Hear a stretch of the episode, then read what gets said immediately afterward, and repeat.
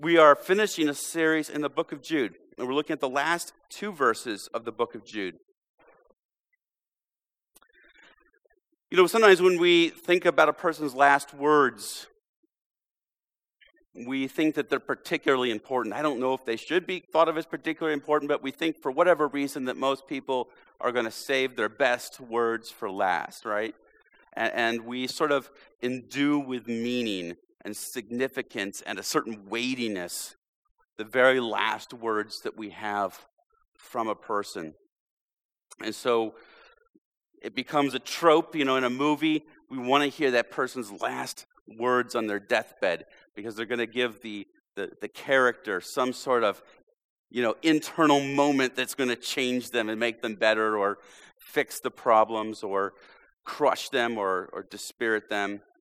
Um, I can even remember when uh, I was a child, and uh, I must have been in early high school, and uh, my my dog dislocated her rear leg hip, and uh, she was just limping around, and she just she didn't have the strength to do anything, and there must have been some internal damage there. And my parents were away, like a dinner party or whatever, and my brother and I were home alone, and and and she passed away uh, in our arms.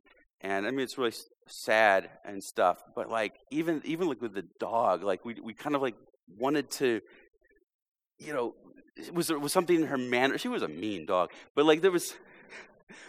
But in that moment, she was so gentle and so sweet, you know, not like she lived in real life, you know. And you know, like we wanted to put extra significance. I mean, it was a it was a mean dog. Like she bit me, I don't know how many hundreds of times. I mean, drawing blood bite. Um, but we loved that dog anyways because she was our dog. And and so those final moments, you know, you know, we imagined that you know, she just really wanted to be with us, and she just really wanted to be held by us. Maybe she did. Um, I, maybe she just couldn't get away fast enough. Uh, she was a mean dog, but we, but we just there, there is something that's significant about it. usually, and, and, if we know it, if we know that we've got a last chance to say something, we want to, we want it to be significant. If we've got an opportunity to plan it, all the more so. And that's what we come to in the book of Jude here. Jude is going to close his letter with a doxology, with a praise to God. And yet, even though it's a praise, uh, he wants to convey something to his audience he's not just praising God simply for the sake of praising God. He's writing a letter in the ancient world in which this letter would have taken days or weeks or months to get to its recipients. And so everything he says matters. And this is the last thing he's going to leave them with. And what Jude wants them to understand is that the God who holds us secure until the very end is worthy of all praise for all time. And as far as Jude's praise goes, there really is a matter of who, there's a matter of what he's due, and there's a matter of what he can do. So, who, what, uh, what he's due, and what he can do. So, that's sort of our outline. Uh, so, look in the book of Jude, the very last two verses, Jude 24 and 25. If you're not going digital, got the paper in front of you. Go to the very back, you're going to hit Revelation. And if you go forward just a little bit, you'll probably find one page that Jude is on. And Jude writes this Now to him who is able to keep you from stumbling and to present you blameless before the presence of his glory with great joy, to the only God our Savior, through Jesus Christ our Lord, be glory, majesty, dominion, and authority before all time, and now, and forever. Amen. Jude tells us who he's pray, praying. This is the who. And he tells it to us with two phrases. The first one is, to him who is able, in verse 24. And then Jude spells that out for us in verse 25 to the only God. Judah offers this doxology to the only God. There are no others. There are no gods to whom such honor could be given, much less to whom it would be deserved.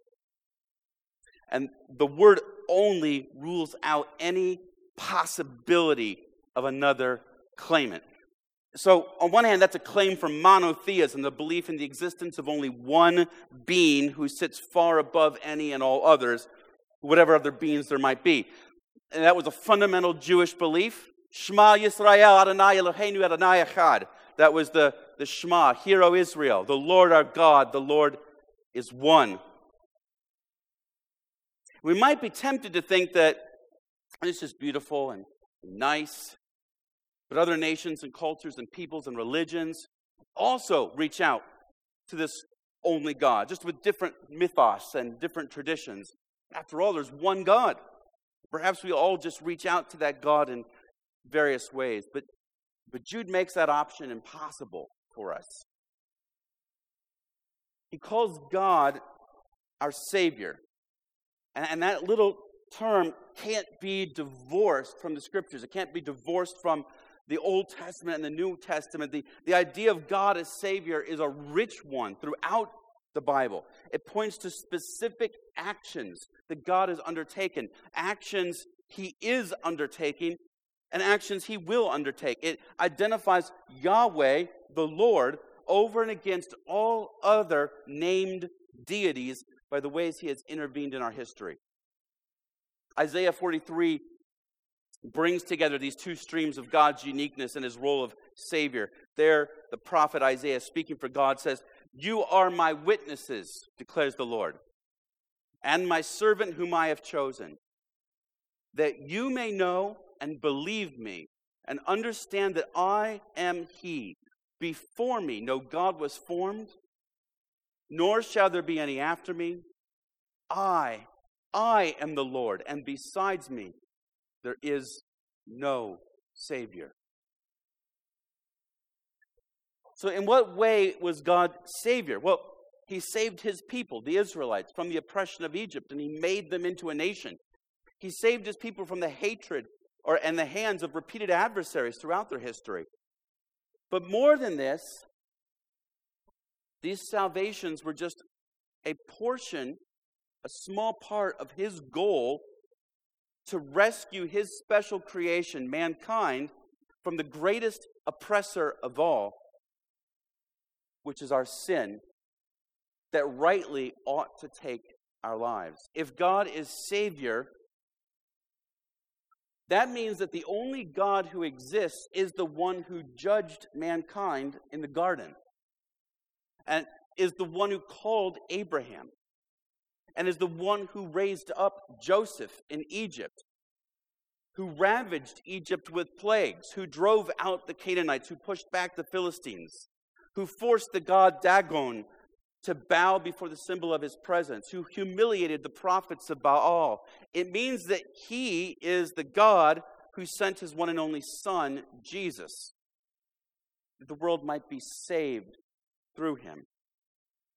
He is the God who, by his Spirit, convicts sinners of their sin and they turn in faith and repentance. He is the God who will spare those repentant sinners on the day of judgment. He is a God who has acted in our history, is acting in our history, and will act in our history to save a people for himself. And any claimant to be God who did not do, who is not doing, who will not do these acts of salvation these specific acts that have occurred in our history is not any God at all. And so Jude's praise is directed exclusively toward one God. And it's heightened by this phrase, through Jesus. What Jude meant by through Jesus is that all this praise that he is offering, all this praise that this one God is due, can only be offered through Jesus. So Jude is not speaking of a God who is exclusively identified, but a God who is also exclusively accessed. Sometimes we use the expression proper channels. Someone here? When we talk about proper channels, we talk about um, how to go about getting something done right? Maybe you are at work or you're at school and, and you want to do something a little bit different than the way you've done it before. And it's a little bit out of the ordinary, you just can't do it on your own. And you're told that if you want to do this, you have to go through the proper channels. Only the proper channels can get you the tools, or can get you the resources, or can get you the permissions that you need in order to do the thing that you want to do. And in the same way, pra- praise can only properly be offered to God through the proper channels. If you want access to God, you must go through Jesus. There is no other way for praise to get through. And in the other direction, there is no other way for salvation to come to you except through Jesus. So Jesus himself said, I am the way and the truth and the life. No one comes to the Father except through me. All have sinned and fall short of the glory of God, the Apostle Paul reminds us in the book of Romans. All of us, to a one, are rebels against a good and great king. And so we're removed from his presence and removed from relationship with the man, uh, removed from relationship with the God who created us. But it's remedied and only remedied through Jesus. He is the, the proper channel. In fact, he was the very means God used to save sinners. Though we deserve to die, spiritually, eternally, apart from God, in hell, Jesus died in the place of sinners. And he rose from the dead to demonstrate that the price was paid in full and he had more than enough left in the bank. And those who come to Jesus in faith and repentance are brought back to God and receive a salvation of eternal life. So, a couple applications off that. Christian. Christian, accept no substitute. There is no God like our God. There is no name under heaven or in heaven who has done or can do what our God has done and does. He is God, and there is no other. Do not stray from this good news. Sinner, would you like to be restored to God? because he has made a way for you. Come to him, draw near to him, and he will draw near to you. How? Just trust him. Trust what he said he did on the cross. Trust what he says he'll do for you. And in your trust, you turn your back on your old way of life, your old habits, your dreams, and your priorities, and you surrender them to Jesus. You give up your attempts at being king or queen over your little life and you honor King Jesus, who holds the universe and who loves and cares and provides for those who are His. That is a big God and King. And this big God is due an appropriately large amount. That's our second point. What he's due. Jude suggests it's right to ascribe four traits to God glory, majesty, dominion, and authority. Now, glory, we're just going to take this one at a time. Glory is a word we hear, but we don't always understand. And that's because there are two senses of the word glory. At least that's probably part of our misunderstanding. Glory is, on one hand, a person's honor and dignity and worth. So, in that sense, it's a, an objective reality. It's just what is there. A well known person with a good reputation has a sort of intrinsic glory that an unknown person or an unsavory person just doesn't have. But there's another sense in which glory is ascribed, it's given. To give glory is to recognize someone's worth, and so give him or her credit. So, yesterday, the late John McCain was eulogized by the likes of George W. Bush and Barack Obama and Joe Lieberman and many, many others. Uh, George Bush said, John was, above all, a man with a code. He lived by a set of public virtues that brought strength and purpose to his life and to his country. Barack Obama noted that while McCain was famous for his furious tempers, he was just as quick to forgive and ask for forgiveness. These public accolades of the man were, in a manner of speaking, giving him glory, ascribing credit and value to John McCain as George Bush or Barack Obama saw it. Peter Davids, in his commentary on Jude, notes that in this sense, glory is the one thing, maybe, that human beings can give to God. That is, it's the free recognition of who He is. They can ascribe to Him the honor of which He is indeed worthy. Of course, God's objective glory, the glory He has in and of Himself, is far beyond John McCain's. It's infinite in scope. And, and the more we study and learn and appreciate this God, the more glory we see, and the more glory we can ascribe affirmatively in response. Second, Jude describes majesty, and that's not completely unrelated to glory, it's God's greatness.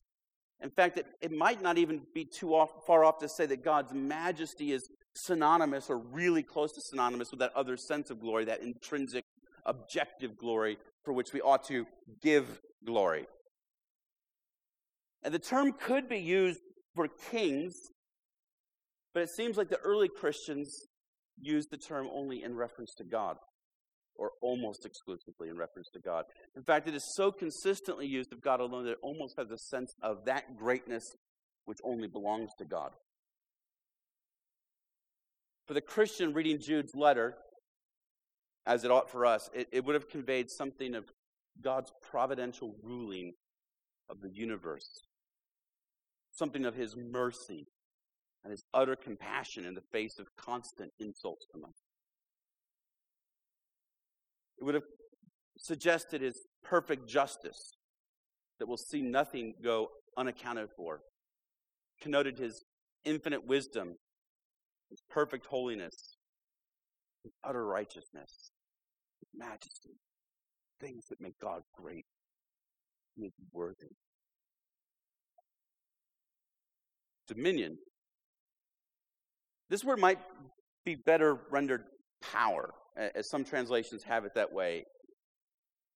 But that power is often a matter of it's power in the sense of being over and against other weaker powers, so that as one scholar put it, it has the sense of supremacy or victory. That is, God's power is supreme over any other power that might contest him, and it will secure victory on the last day. And that is the Christian's great hope that God is in control and will bring about a realization of a perfect order when all is said and done. He has that power and authority, which is a word closely connected to dominion or to power, but uh, slightly different in its sense. It's a, it can be translated power in a very general way, but it more accurately points to the authority to exercise the power. For example, uh, a sharpshooter in the in the army might have the power to kill a man at 100 yards, but barring authorization from the Congress and the president, that ranger doesn't have the authority to do so. Now, if you have the authority to do something, arguably you have the power to do it also, but there is a difference between having the authority and having the power, isn't there? God, however, has all authority to exercise that great power any way he sees fit. So God is majestic and do our glory and has supremacy over every power and the right to fully exercise it. To what end? And that's, we get to the next point, what he can do. To what end does God have all this glory and honor and majesty and power and authority and dominion? Well, God's purposes are manifold. He, he has a lot of things that he is up to more than we could possibly comprehend. But Jude wants to direct us to one particular thing. It's a theme that he's touched on earlier in the letter, especially in the introduction, which makes it a fitting closure here. Jude writes to keep you from stumbling and to present you blameless before the presence of his glory with great joy.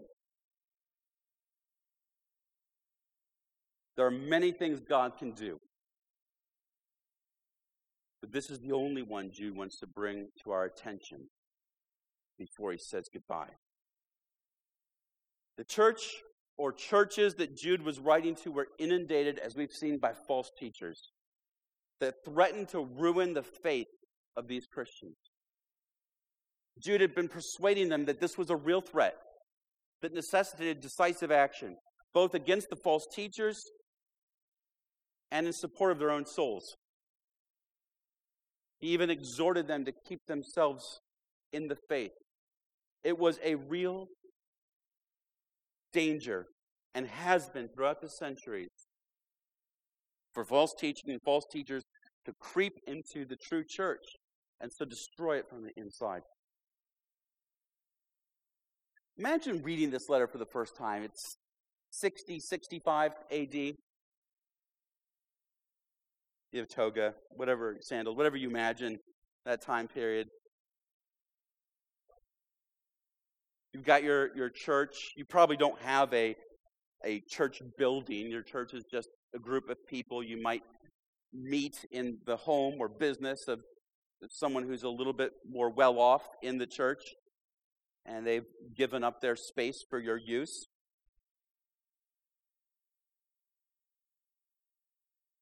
And you get this letter, and, and you know that there were some different teachings going on in the church, and you were pretty sure you were uncomfortable with them.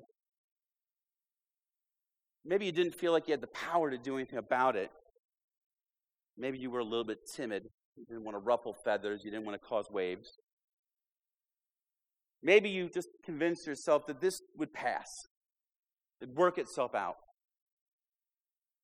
And as you work your way through it, you read the letter, paragraph after paragraph, you hear Jude's words about contending for the faith because of these individuals who had snuck in with a perverted gospel, and, and there's a pit in your stomach. And you realize that this isn't a warm letter filled with updates on Jude's work and ministry. And you continue to read and you see the examples that he brings out from the scriptures that that demonstrate that this is a real threat, and your heart sinks a little bit more as you see how the current situation that you're dealing with lines up with past circumstances. And then Jude says you need to take action, and you know he's right, but it's daunting, and you're a little bit scared. You're maybe even worried that you or another brother or sister in the faith will fall away and be lost forever. And what's more, you're probably not going to be able to solve this tonight. It's not going to be a thing where you wake up in the morning and you've dealt with this. You're dealing with people. People are hard. It's going to be long. It's going to be arduous. You're going to be persuading people. You're going to be winning them back or winning them over for the first time. There are going to be setbacks. There's going to be some very dark days.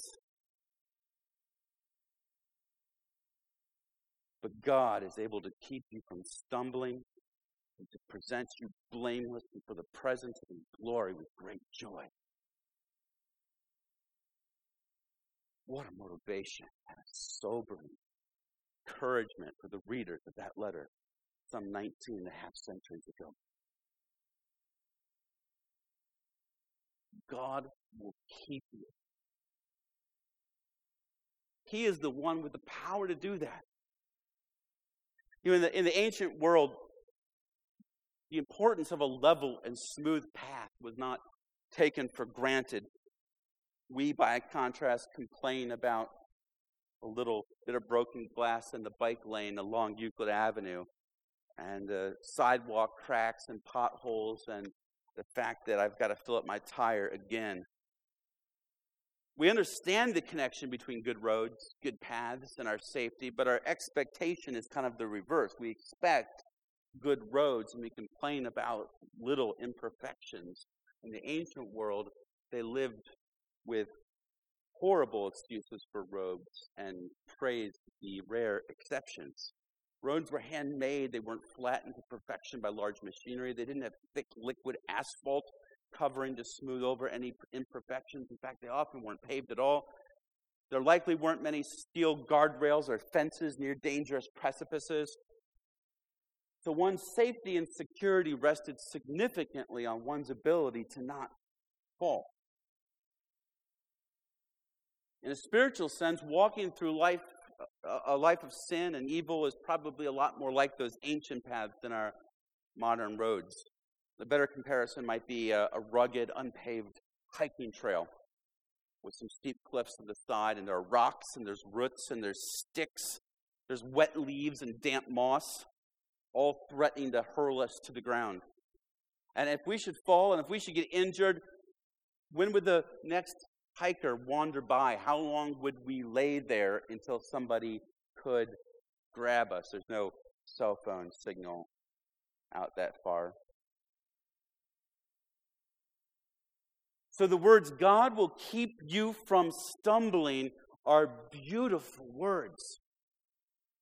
Jude is reminding his readers that though they may awkwardly lose their balance at times, they might slip around in the mud a bit, might feel like the road is loose beneath their feet. Nevertheless, God will not let them fall down. He will hold them fast. Instead, God, the God who is powerful and has all the authority to use it, the God who is majestic and arrayed in his glorious attributes, the God who is Savior, will not just prevent your stumbling, but also to present you blameless before the presence of his glory with great joy there, there's a negative side, not stumbling, and there's a positive side, present you. And that word present is really its meaning by extension, its root meaning is to stand. So there's a, there's a contrast of imagery that God will stand us up in the presence of His glory. It's the exact opposite of stumbling. God will steady your feet so that you remain securely standing on the last day. For a schooled Jewish or Christian reader of the letter, being in the presence of God should be a terrifying thing. Isaiah, that prophet again that we mentioned earlier, he had a vision of being in the presence of God. And his response was to cry out, Woe is me, for I am lost. For I am a man of unclean lips, and I dwell in the midst of a people of unclean lips, for my eyes have seen the King, the Lord of hosts. Standing before the presence of God, as far as we are concerned in and of ourselves, is impossible because of our unrighteousness, because of our filthiness, because of our, our sin. But God can make us stand before His glory as blameless. Our sins have been taken up into the body of Jesus so that while we are not perfect, our debt has been paid in full. But when we come to Jesus in faith and repentance, He gives us His Holy Spirit to grow us in righteousness until the day we stand before Him and are transformed fully into His likeness, perfect, blameless. With great joy, Jesus says. I think that among you, if there be any of you out there who have at this point to your life rejected the Christian message, one of your internal reasons for rejecting the Christian message, assuming you understand it, is that you think that in giving up your present life, you will give up happiness and joy. And, and some of you Christians have perhaps internalize that same idea as well. You are enjoying your sins too much. And so you excuse them because you don't want to give up your joy, your fun. And those on the outside of the Christian community, they rightly look at the church and they say, hypocrites. But that's not Christianity. Christianity is great joy. Christianity is your greatest joy, being found in the peace and rest of a Savior who will never let you go. It's finding out that what you really need is Him. And so you have every real need met for eternity. So if you are a seeker, if you're not a Christian, if you're here listening to this, reject Christianity if you must. But don't reject it for happiness' sake. Because you're not rejecting Christianity, but you are rejecting the only thing that will ever give you true and everlasting happiness. And Christian, hold on to your sins if you must. But they won't make you ultimately happy. Don't believe that lie. Your happiness is found in your holiness. And it might just be that if you're choosing the joy of a sin over the joy of a Savior, that in the end you might have neither joy nor the Savior. Well, these are Jude's final words to his people. But for those who know this God who is Savior, are called by His grace, and looking at these dark times ahead, knowing that there is a spiritual battle to be fought in the trenches of the church of all places. What a dark place that would be. But there are those here among us, I'm sure, who are or have been or will be in due time wrestling with these sorts of spiritual battles, even in their community of faith. God forbid it from happening here. But we are promised these sorts of trials. And if that day is here or when that day comes, the God who is due glory and majesty, dominion, and authority, who holds history in the palm of his hand, will keep you from stumbling and present you blameless before his glory with great joy and that confidence on those dark, dark days. We will fight on in contending for the faith once for all delivered to the saints. Let's pray.